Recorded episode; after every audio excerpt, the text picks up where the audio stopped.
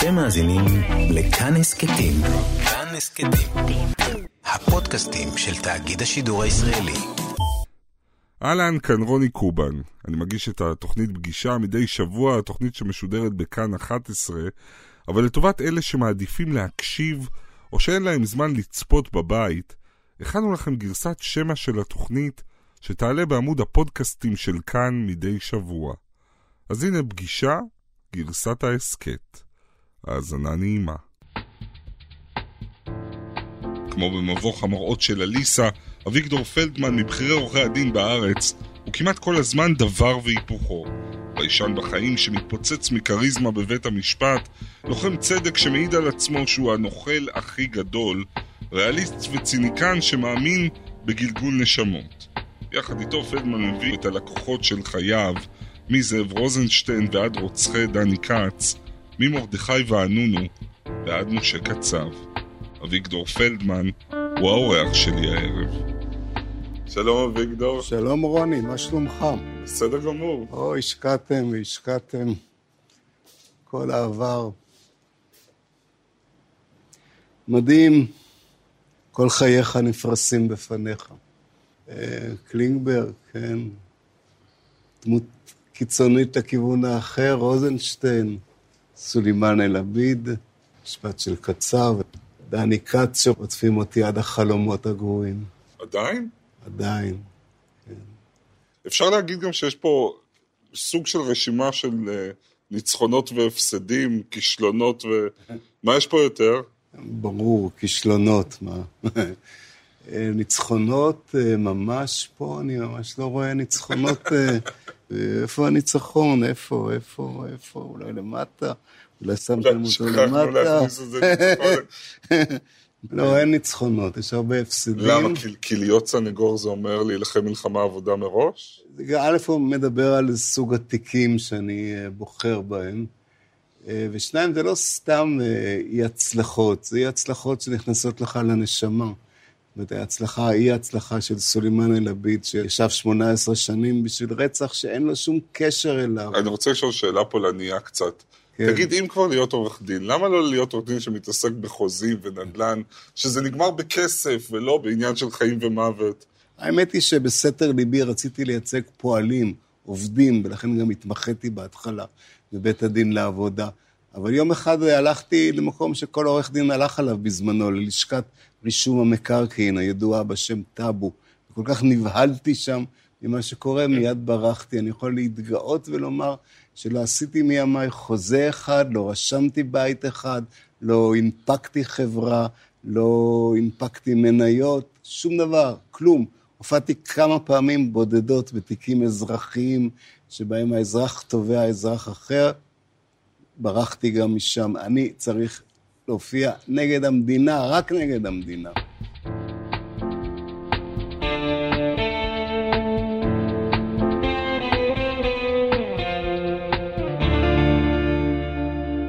שלום לעורך הדין אביגדור פלדמן, סנגור פלילי כבר 45 שנה, אמרנו, אחד מעורכי הדין הבולטים בתחום זכויות האדם והאזרח בארץ. הולכת להיות הקדמה ארוכה פה, עשית הרבה. ממקימי בצלם והוועד נגד עינויים וסנגורם של מרדכי ואנונו, מרקוס קלינברג, משה קצב, רומן זדורוב, האיש שייצג את הקשת המזרחית בבג"ץ הקרקעות וכמה ממגורשי החמאס ללבנון בימי ממשלת רבין, את העיתונאי יגאל סרנה בתביעת הדיבה שהגיש נגדו בנימין נתניהו, אבל גם אנשי משפחות פשע, רוצחים, אפילו אנשי כתות סדיסטיות במיוחד. תגיד, נדמה לי שהרבה אנשים שיסתכלו על הרשימה הזאת ועל הקיר הזה יגידו, הנה אדם שאוהב ללכת נגד הזרם, לפעמים אפילו לעצבן. כן, זה יכול אה, לאפיין אה, הרבה מהבחירות שלי. אם כי חלק מהבחירות לא היו בחירות אה, מודעות, לא הייתי לפעמים מודע לכמה זעם הבחירה הזאת תעורר. ואני נלחם, אני מין לפעמים דוד כזה, שפתאום הולך להתעסק עם גוליית כזה. אני תמיד נזכר שאימא שלי הייתה אומרת לי ברחוב פלורנטין, אל תרד למטה לשחק עם הפושטקים. ואז מסתבר שאני בעצם כל חיי משחק עם הפושטקים. יש עניין כשלקוח בא ואומר לך, תייצג אותי, אה, אתה חושב על מה יגידו? אה, לא, זה אני לא חושב. אני חושב רק אם יש לו סיכוי, אם יש לי מה לעשות, ואם זה מאתגר אותי, אם זה מאתגר אותי אינטלקטואלית. מאשימים אותי שאני לא, אין לי לב כל כך ללקוחות, אני לא, לא לפעמים לא חומל עליהם, ובאים אליי בטענה בעניין הזה, ואני חושב, חושב שזה נכון, זה הצד הפחות אה, נחמד שלי. אני הרבה פעמים, ואני מודה בזה, שוכח את הלקוח בעצם. אני מנהל את המשפט ושוכח שיש אדם שהגורל שלו תלוי בתוצאה, לא רק התחושה האינטלקטואלית של ניצחון או הפסד או איזה טריק משפטי או איזה מתכונת משפטית חדשה. וזה בהחלט אה, מינוס שלי, הרי באים לתוכנית כזאת כדי להתוודות על חולשות. אנחנו ניתן לך עוד הרבה הזדמנויות להתוודות על חולשות. אתה שואל את עצמך כשהלקוח נכנס ומספר את הסיפור שלו, אם אתה מאמין לו או לא? אה, אחת השאלות האחרונות אה, לגמרי, ההנחה הראשונית שלי שאני לא מאמין לו. זאת אומרת, יש לקוחות שמגיע אליך ואין לך ספק שהם אה, משקרים, או ההפך, אין לך ספק שהם אומרים אמת. למשל, סולימאן אל-עביד, האמת שמן הרגע הראשון הבנתי שהאיש לא רצח ולא אנס. ומישהו הואשם ברצח חנית. הוא הואשם ברצח חנית קיקוס, נערה צעירה. בת 16 שעזבה את ביתה באופקים כדי לנסוע ליום הולדת של חבר שלה בבאר שבע, נעלמה בדרך, לא הגיעה לחבר. הוא הואשם משום שהוא היה בדואי והוא היה שחור, וחשבו שזה הוא, והוא הודה גם שהוא רצח אותה, הוא הצביע בדיוק במקום שבו הוא קבר את הגופה שלה, שזה היה בהר אשפה ענק אה, בדודאים. חיפשו וחיפשו, לא מצאו, אף על פי כן הוא הורשע בבית המשפט המחוזי ברצח. הגשנו ערעור לבית המשפט העליון, תוך כדי הערעור נמצאה גופתה של הנערה המסכנה. אבל במקום אחר במקום לגמרי. במקום אחר לגמרי, 30 קילומטר משם. הוא הורשע בבית המשפט המחוזי. שוב, התיק חזר לבית המשפט העליון. בית המשפט העליון קבע שיש להרשיע אותו רק באונס. למה באונס? לא יודע. הוא לא הייתה הוכחה שהיא נאנסה, כי הוא הודה באונס, הוא לא הרשיע אותו ברצח, כי הגופה לא נמצאה במקום שהוא טען שהוא שם אותה. ואז עשו דיון נוסף, עוד פעם בית משפט עליון, שבעה שופטים, הורשע הפעם גם ברצח וגם באונס. עוול כזה, סטייה כזאת מכל הגינות משפטית לא הייתה לדעתי במשפט הישראלי. ואתה מלווה אותו שנים. נכון. זה איש שגם משפחת קיקוס עצמה לא מאמינה שהוא... אף אחד לא מאמין, משפחת קיקוס הייתה הראשונה לומר שהאיש הוא חף מפשע. עד כמה זה רובץ עליך? התיק הזה הוא תיק שכמו שאתה רואה, הוא עולה בי, וכשהוא עולה בי הוא מעורר אצלי חימה וכעס. טוב, ואנחנו נעבור במעבר אה, פואטי גם אל, אל האיש שנמצא הכי למעלה שאפשר, כבוד הנשיא. כן. אולי השיא של ההליכה נגד הזרם שלך היה כשהצטרפת את צוות ההגנה של משה קצב, אז עדיין רק חשוד במעשה אונס, מעשים מגונים והטרדות של ארבע נשים שונות. שיערת כמה, איזה חמאה זה יקים עליך? כן, אני הצגתי אנשים אה, מאוד רעים, אני מוכן, מוכרח להודות בזה. ואף פעם לא תקף אותי הציבור באופן שנתקפתי בעניין קצב, ועד היום הזה. אפשר לחשוב שבזה עברתי את העבירה החמורה ביותר, השפלתי את עצמי, הגעתי לשפל המדרגה. אבל רגע, בוא נלך קודם, צעד צעד. נתחיל מההצלחה שלך בתיק הזה. עם כתב האישום החמור שעומד על הפרק והלקוח הלא פשוט, אתה דווקא בתחילת הדרך מצליח לחולל נס ולתפור לקצב עסקת טיעון מהחלומות, שקובעת שאין מעשה אונס רק מעשה מגונה והטרדה מינית, ואין מאסר בפועל. זה אחד ההישגים הגדולים בקריירה שלך, עסקת הטיעון? בלי ספק, אה, זה אחד ההישגים הגדולים. עכשיו, אני רוצה בסוגריים, לפתוח סוגריים מוסריות. כן. אתה יכול להבין למה למי שמביט מהצד, בקרב הצופים שלנו, זה נשמע לא פשוט כשפסגת ההישגים המקצועיים שלך היא למלט מהדין אדם שמאוחר יותר יורשע בשני מקרי אונס ועבירות נוספות וימלט, לא, וישלח לשנים לכלא? א', אה, עדיין, עד עכשיו, עד הרגע הזה, אני, אין לי ספק שקצב לא אנס אף אחת מהמתלוננות, אפילו לא אחת. היו ביניהם קשרים כאלה ואחרים מסוג כזה, וזה מוכח באופן ברור. המתלוננת העיקרית, כתבה לו מכתב אהבה בחרוזים ש, שהופיע. שופט קבע שהוא הכתיב לה את המכתב. זה היה כמה שנים לפני שהיה משפט. הוא כל כך מחושב, קבע בית המשפט, שהוא ציפה שעוד כמה שנים היא תאשים אותו באונס, ואז הוא הכריח אותה לכתוב לו מכתב אהבה. אין דברים כאלה, אין, אין מת- תופעות מתי כאלה. אתה מבין, אביגדור, שהוא, שהוא הולך לקחת את ההישג האדיר שהבאת לו, בלי כלא בכל הפרשה הזאת, ולזרוק אותו לפח? ברגע המעשה, הרי מה קרה? זה סיפור, זה סרט. עלה, באנו לבית המשפט השלום כדי להציג את הסדר הטיעון, לגמור את התיק, ללכת הביתה, לעשות, לאכול במסעדה פרסית שהוא אהב לאכול בה ליד מגדל שלום, ולגמור עם זה. אנחנו מגיעים, הוא לא שם, הוא לא נמצא בבית משפט, מקבלים טלפון. הוא אומר, הוא נוסע סביב בית המשפט, סביב בית המשפט, האם אפשר לשחרר אותו מההופעה בבית המשפט, ואנחנו נעשה את הסדר הטיעון בלעדיו. אמרנו, אי אפשר, אתה חייב להופיע. מסתובב סביב בית המשפט, סביב בית המשפט, הפר... השופטת כבר שואלת, הפרקליטות שואלת, בסוף הוא אומר, מצטער, לא מקבל את הסדר הטיעון, אני אגיע לבית משפט ואני אודיע להם שאני לא מקבל את הסדר הטיעון. למה הוא לא היה מוכן לקבל את הסדר הטיעון? זו שאלה טובה, שהתשובה שלי אליה היא לא יודע. לא יודע, זה תלוי באישיות. לא ה- שאלת אותו את זה? שאלתי אותו תשובה, כי אני חף מפשע. זו התשובה היחידה שהוא נתן. הוא הייתה לו עוד הוא הזדמנות היה צריך במסגרת הסדר הטיעון כן להודות. ב... להודות בעבירה משנית, אה, שולית לגמרי, שהוא אה, נגע ברגל של אה, אחת המתלוננות, אה, ולכן הוא יור- יורשע במעשה מגונה שלא בכפייה, במין אה, התערבלות לשונית כזו שמביאה אותך להסדר טיעון. אה, מן הסוג הזה. ואתם הולכים איתו למשפט, הוא מורשע באונס, נכנס לשבע שנים, אתה באישיותך האובססיבית כפייתית כל הזמן חושב מה עשיתי לא נכון שם? לגמרי. מה עשית לא נכון? מה שעשיתי לא נכון, זה שלא התפטרתי אחרי שהוא לא קיבל את הסדר הטיעון. אז למה לא התפטרת? ונטי, מה, גאווה, הנה עוד אתגר פתאום קם לפניי. שאלה אחרונה על המקרה הזה, אמרת לי פה בהתחלה, מאשימים אותי לפעמים שאני לא מספיק אמפתי ללקוחות שלי. נכון. היה רגע אחד של אמפתיה שלך לקצב שאתה זוכר? אני אומר לך, אה, רגע של אמפתיה? לא, האמת שלא. מה, אני יכולתי להגיד שכן, היה צר לי עליו. לא, הוא, וכולם אומרים את זה. למשל, אין כמעט נהג מונית שאני נכנס למונית, שלא אומר מיד, איזה, איזה טעות הוא עשה.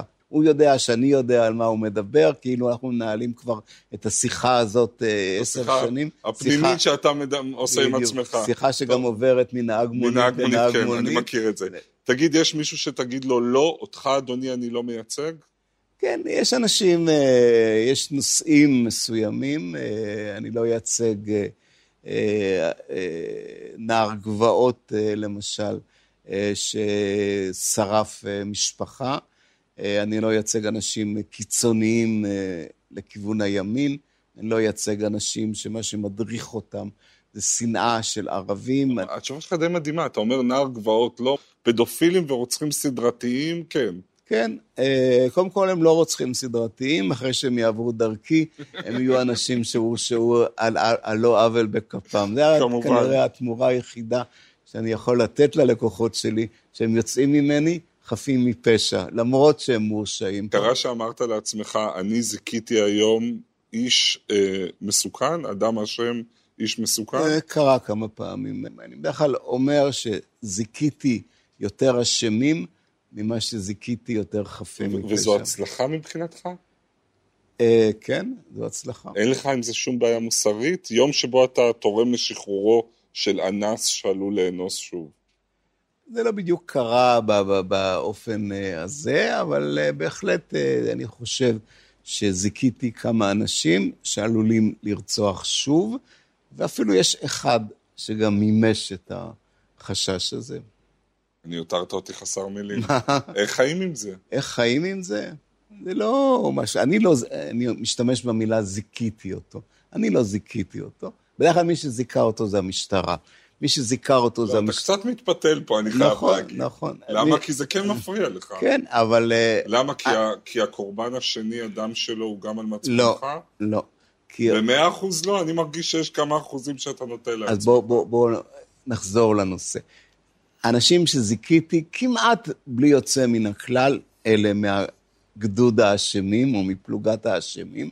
זיכיתי אותם בגלל שהמשטרה הייתה כל כך כושלת בעבודה, ואני הייתי מספיק חד לראות את הכישלון שלהם, עד שהם זוכו אבל בגלל... אבל אם לא הכישרון שלך, הוא לא היה... יש, יש אפשרות. במסגרת רשימת הדברים שרודפים אותך בלילה, כמה מקום יש לאיש הזה שרצח שוב?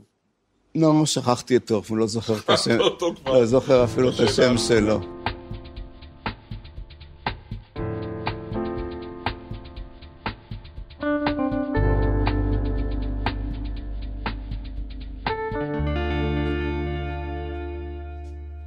עכשיו, הבית זה בית קטן, צפוף בפלורנטין, שני הורים ניצולי שואה, מדברים? הורים שמדברים על מה שהיה? או... לא, זה הסוג ההורים השותקים. אני, אני מסתכל על השאלה התמונה הזו, אה, שאני יושב אה, בצל אה, כרזת הגולדסטאר. אולי חמש שנים אחרי שהם השתחררו שניהם ממחנות ריכוז איומים, ואני שואל את עצמי, איך הם הצליחו לשבת כך נינוחים, איך הם החזירו לעצמם את השפיות, וזה דבר שמרגש אותי בלי קץ. לשניהם היו משפחות בפולין, משפחות שהיו נשואים. זה ולה... משהו אבל שאתם מגלים רק המון שנים אחרי, לפחות על אבא שלך, נכון? העובדה שלאבי הייתה אישה והיה לו בן, לא זוכר, שנה או שנתיים, כש... פרצה השואה, לא הייתה, לא הייתה ידועה לנו. היה מורגש שיש משהו חסר. אם לא דיברו בבית על השואה, איך בתור ילד חשת את, ה, את הדבר? השואה הופיעה בלילות, בצר, בצרחות של אבא שלי, בתחושה שיש משהו כבד מאוד, אפל מאוד, מאחורי שניהם, למרות שאימא שלי הייתה אישה נהדרת ודואגת, עד שנותיה האחרונות. בשנותיה האחרונות השואה הדביקה אותה, והיא הייתה בדיכאון מג'ורי של כמה שנים, שהיא לא, ראתה, הכירה אותנו, אבל לא התעניינה בכלל בכל, חי... שזה, בכל החיים שלה. זה, זה קרה ברגע אחד, האימא שהחזיקה את הבית, נכון. ניצולת אושוויץ, ברגע אחד עושה מעשה הרבי מקרוצק, ופורשת מהחיים, נכון? זה היה, זה היה מדהים, זה היה פשוט כאילו היית במו עיניך, חוט שנקרע, ויום אחד היא אמרה, די, אני לא נמצאת יותר בשבילכם. היו לה נכדים, היה לי כבר בן, לא שאלה לא אותי, בעניין? אף פעם לא שאלה אותי. יכול להיות שהיום... לא שאלה אותך אף פעם מה, מה עם לא, הילד שלך? שום דבר, שום דבר לא שאלה אותי מה הייתי בא אליה. היינו יושבים, שותקים, שואל אותה אם היא צריכה משהו, וזה זה יותר נורא מכל דבר אחר. זה אפילו, שזה גם נורא, אימא שהיא חולה בדמנציה, באלצהיימר, שלא מזהה אותך, זה פחות גרוע מזה. שם אתה רואה, נעלמה. היא מבחירה נתקע. כאילו מבחירה. היא, היא סיפרה משהו על מה שהיא עברה באושוויץ? לא, אף פעם. אבל זה מלווה אותי, על מחשבות עליה ועל מה שקרה לה, ואיך הדבר הזה חיכה לה כל כך הרבה שנים, והוא פרץ כשהיא הבינה שאנחנו לא צריכים אותה יותר. שאני ואח שלי כבר לא צריכים אימא, שאנחנו עומדים על הרגליים, והיא אמרה, זהו, מילאתי את התפקיד שלי, עכשיו אני אחזור לשורשים השואתיים שלי. אחיך חנן כתב על הבית שגדלתם בו, הכי טוב היה לא להרגיש, כדי שלא יבואו הנאצים ויקחו עוד מישהו. גדלנו בבית שהיה בו טאבו על רגשות. לגמרי, כי נגיד מה שאבא שלי עבר, שוב, לא שמעתי את זה ממנו. הוא היה כורך ספרים והוא גויס בגטו להיות כורך ספרי הדרכה לצבא, זה הוא סיפר. ואז מה שהוא לא סיפר, שהייתה לו כבר אישה וילד, ויום אחד הוא חזר הביתה, השולחן היה עדיין ערוך לסעודה, האישה לא הייתה, והבן, כאן הסיפור הופך להיות נורא, והבן הושלך מהחלון ו... על ידי הנאצים שנכנסו כנראה למקום, וגופתו הייתה מתחת לבית. יש משהו בכל התיאורים האלה של המשפחה שלכם לאורך השנים, שהוא, שהוא בודד עד, עד כמעט שקשה לנשום בתוכו, כאילו אתם חבורה של אטומים נפרדים בעולם. לגמרי. אבל הנה, אתה רואה, כמו שההורים שלי פה יושבים. הנה יצא רוזנשטיין, יצא... כן, הנה כמו שההורים שלי יושבים, הנה כל המשפחה. כמו שהם הצליחו אה, לחזור לנורמליות לפחות זמנית, אני לגמרי, לגמרי, גם הייתי מרדן וגם עשיתי מה שרציתי וגם כתבתי וגם קראתי. אבל הבדידות, אני שואל על הבדידות, כי אתה סיפרת כמה פעמים על זה שאתה מרגיש שלא היית מספיק בשביל אחיך, לגמרי. שלא היית מספיק בשביל בנך, בכורך, יותם, ואתה יודע, אני מכיר את זה מעצמי, משהו מהקרטנות האשכנזית הזאת, שאנשים הולכים בידיים מושטות אל בדידותם, ואני תמיד שואל למה לא עובדים יותר על הקשר, ולמה לא מדברים, ולמה לא פותרים את זה. לא, הולכים אל האין קשר. זה אגיד לך, אני כל כך מקנא בחברים שיש לי, שיש להם משפחה, שיש להם בני דודים. לי יש למשל, לא יודע כמה בני דודים, נדמה לי חמש, שש, שבע, ואין לי שום, כמעט שום קשר איתם. ואתה אומר לעצמך, איפה המשפחה שאליה תשב, כמו הסנדק נגיד, כן. בשנותיו האחרונות, והם יקיפו אותך, ויהיו החצר איתך. תהיה מלאה כן, באנשים. כן, כשיגיע הזמן, מקווה שעוד ייקח זמן, אני אשב לבד, אני אשב עם, עם רונית, אה, חברתי לחיים, אה, שאול, אה, שהוא הבן הכי קטן שלי, ושהוא, נדמה לי שיש לי איתו יחסים טובים יותר ממה שהיו לי עם הבנים האחרים.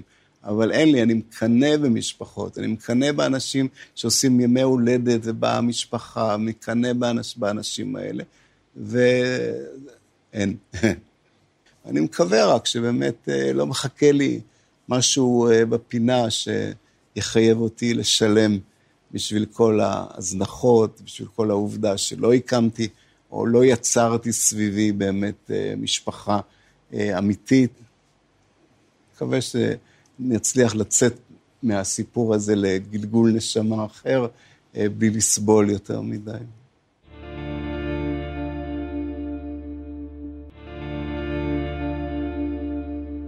לא מעט ביקורת אה, מתחת על בית המשפט במשך שנים, ביקורת מאוד חריפה, שלפעמים זה הרגיש כאילו המלך הוא ערום ואתה הילד שבוחר לצעוק את זה עוד פעם ועוד פעם. בוא נראה דוגמה. המשפט של אלאור עזריה הוא למעשה תצוגה של שני קוסמים מאוד משוכללים, מאוד מנוסים, שעולים על הבמה ומביאים איתם ארון סגור, מכניסים לתוכו בלרינה וחותכים אותו באמצע. בעצם מה שעושים עורכי הדין זה להראות לנו שמה שרואות העיניים והמוח תופס הוא בעצם לא נכון. יש סרט שצולם בזירה, שמשקף את האירוע מתחילתו ועד סופו, במדויק. אתה רואה אותו מאה פעם, אתה רואה תמיד אותו דבר. אתה רואה אדם מוטל על הרצפה, הוא נראה גוסס, ואז מגיע אלאור עזריה מאחור. הוא מגיע בקור רוח גמור, מצמיד את העין לכוונת ויורה בראשו של הפלסטיני. יכול להיות ברור מזה, יכול להיות דברים יותר חד משמעיים. והנה מסתבר שלא כך. החייל הוא לא חייל, הוא תינוק. החייל הוא התינוק שמצויר על שמפו לילדים. בעצם הפלסטיני שנורא, לא נורא ולא מת, כי מביאים את דוקטור היס, ואומר שהפלסטיני כבר נורא קודם ומת קודם. אז למה הוא זז? הוא זז בגלל אפקט לזרוס. הוא הפך להיות ממת, הוא הפך להיות לזומבי. בוא נעזוב רגע את העניין הפוליטי, נתמקד בתיאור. שני קוסמים מגיעים לבית המשפט ואומרים, מה שנראה לכם שקרה בכלל לא קרה, זה לא חייל, זה תינוק, זה לא רצח, כי זה לא בן אדם, זאת גופה. סוג של משחק, משחק של נוכלים שבו הנוכל הכי מוצלח מנצח? זו התחושה שמלווה אותי בהמון משפטים. אבל אם המשפט הוא משחק של נוכלים, אז אתה חתיכת נוכל. אני נוכל גדול, לא סתם חתיכת אה, נוכל. אני יכול ביום טוב אה, להפוך אה, יין למים, או מים ליין. אני יכול לעשות, אה, אפשר לעשות הכל. צילמנו 50 תוכניות של פגישה, אני נוכל גדול, זה משהו שאף אחד עוד לא אמר, בואו בוא נזרום עם הכיוון הזה. מה עם השופטים? מה עם השופטים? הצדק לא נעשה בבית משפט? אני תמים אם אני מחבר בית משפט וצדק? לעתים מאוד רחוקות אתה גומר את המשפט ואתה אומר, אה, ah, השופט הבין את מה שהיה כאן, נתן פסק דין צודק, אתה יכול להסכים איתו, אתה יכול להתנגד לו. בדרך כלל השופטים אה, משדרים, ואני אומר את זה באופן ברור, משדרים קוצר רוח, אה, משדרים עומס, לצערי, אתה מגיע לשופטים לא מוכנים לתיק, לא יודעים בדיוק על מה התיק מדבר, מנסים לגרור אותך לסמטאות אה, צדדיות. וכשהשופט מסתכל על, ה, על הנאשמים, זאת אומרת, דווקא החלשים יפלו ברשת?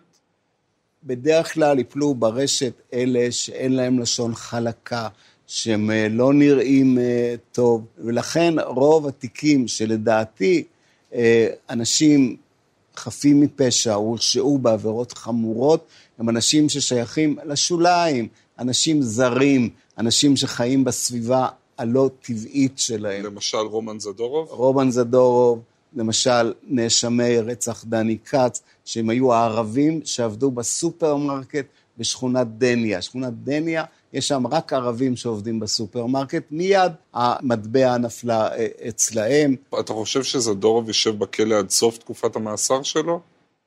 אני לא יודע, זדורוב מייצג אולי איזושהי התפתחות אה, אצלנו בדעת הקהל, שמתחילה להבין שיש אנשים חפים מפשע שמורשעים ברצח. פעם, לפני הרבה זמן, זה לא היה קיים. אנשים לא קיבלו את האפשרות הזאת. עכשיו האפשרות הזאת הולכת ותופסת מקום, שיש אפשרות של הרשעת חפים מפשע בעבירות חמורות בגלל כשלים משטרתיים, בגלל שופטים אדישים, אה, בגלל, אפילו גם בגלל סנגורים לא טובים.